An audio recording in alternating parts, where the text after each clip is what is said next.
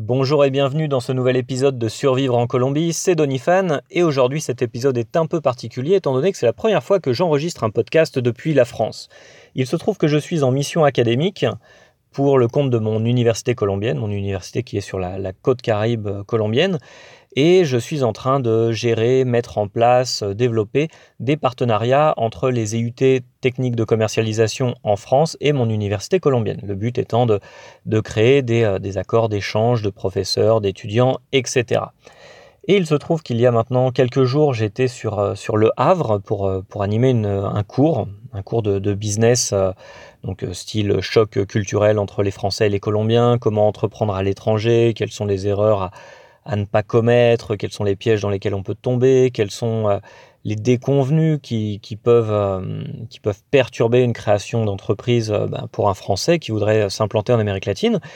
Et au moment de faire le petit espace questions-réponses entre les étudiants et moi, eh bien, il se trouve que l'une des premières questions que l'on m'a posée, une question que j'ai trouvée très mignonne et très drôle et très directe à la fois, c'était, alors il y a une jeune fille qui m'a demandé « Monsieur, est-ce que votre petite amie est colombienne ?» Alors, oui, ma petite amie est colombienne, jusqu'à là tout va bien.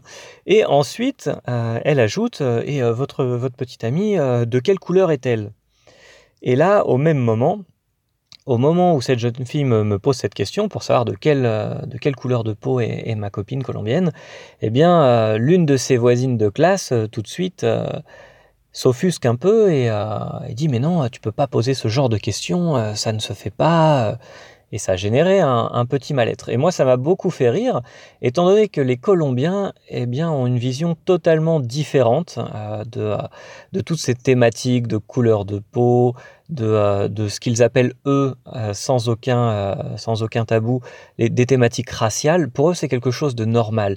D'ailleurs, les Colombiens, si je devais les décrire, eh bien, ont tendance à parler des gens, à les caractériser au travers d'adjectifs qui collent toujours avec un aspect physique. C'est-à-dire que quelqu'un qui est un peu enveloppé, on va lui dire gordito, gordita.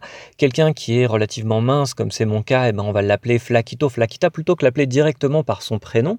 On va utiliser une caractéristique physique pour le décrire. Et si c'est une personne de couleur, eh bien on va lui dire negrito, negrita.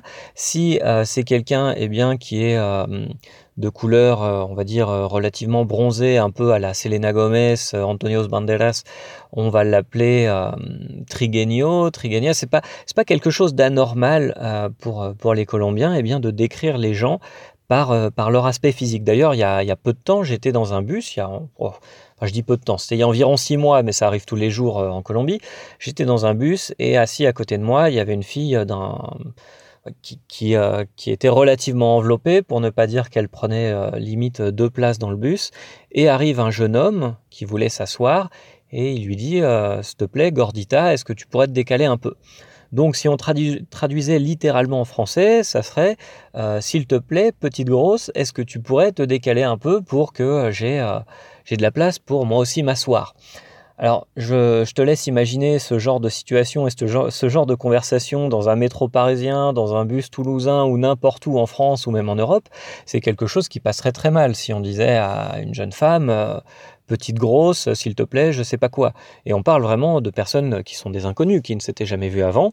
Et voilà, le jeune homme s'adresse à elle de cette façon. Moi, pendant très longtemps, il y a des gens qui m'ont appelé francesito, petit français, blanquito, ça peut arriver aussi.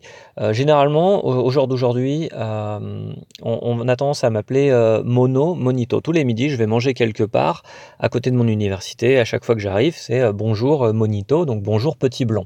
Mono en espagnol, ou en tout cas en espagnol colombien, bon bah voilà, ça veut dire blond. Donc moi on m'appelle Blondinet. Au début c'est quelque chose qui me paraissait un peu étrange qu'on m'appelle par ma nationalité, mais ça ne me choque plus du tout et je trouve ça même très drôle. Les Colombiens ont une grande facilité à donner des surnoms aux gens et à les appeler par des sobriquets plus ou moins drôles, et les caractéristiques physiques et raciales rentrent vraiment dans l'utilisation courante qu'on fait des mots pour surnommer les gens. Et pour revenir à la question qu'on m'a posée il y a quelques jours sur Le Havre, donc de quelle couleur est votre petite amie, ça a généré une sorte de de mal-être de la part de certaines personnes, parce qu'en France, on n'a pas ce discours et cette façon d'utiliser les caractéristiques physiques, et encore moins les caractéristiques dites raciales, pour parler des gens. Mais en Colombie, on m'a déjà posé plein de fois cette question. J'ai été donner des cours et j'ai été faire des missions de sensibilisation dans des collèges, dans des lycées, dans des universités.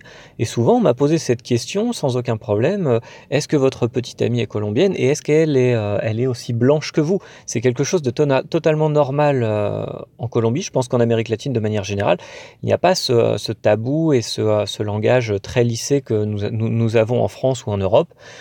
Et j'ai vu même d'autres situations beaucoup plus marquantes, qui peuvent être beaucoup plus choquantes en fonction des sensibilités de tout un chacun, dans le style, sur un carnaval, au carnaval de Barranquilla, on m'a rapporté des propos du style « S'il te plaît, est-ce que tu peux donner à boire aux Juifs ?»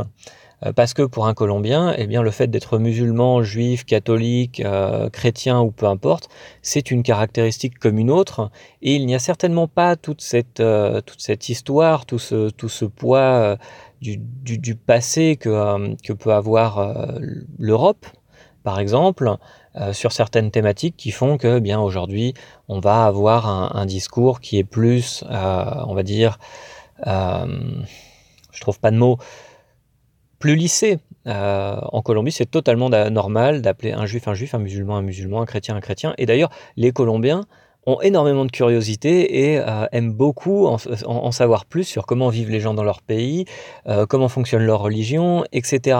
Je pense qu'en France, le genre de phrase que je viens de t'expliquer, le genre de situation que je viens de t'expliquer, déjà ne doivent pas se voir ou s'entendre, s'écouter souvent, mais générer en plus des conflits et des incompréhensions. Et moi, je trouve ça très drôle de voir, par exemple, et ça, on me l'a rapporté il n'y a pas longtemps sur Montélia, dans le nord de la Colombie aussi, une jeune femme noire qui habitait sur Montélia, et apparemment elle était plutôt mignonne. À chaque fois qu'elle se promenait dans les rues, eh bien, il y avait des garçons qui essayaient de la draguer et qui lui disaient Negrita, Negrita, Negrita.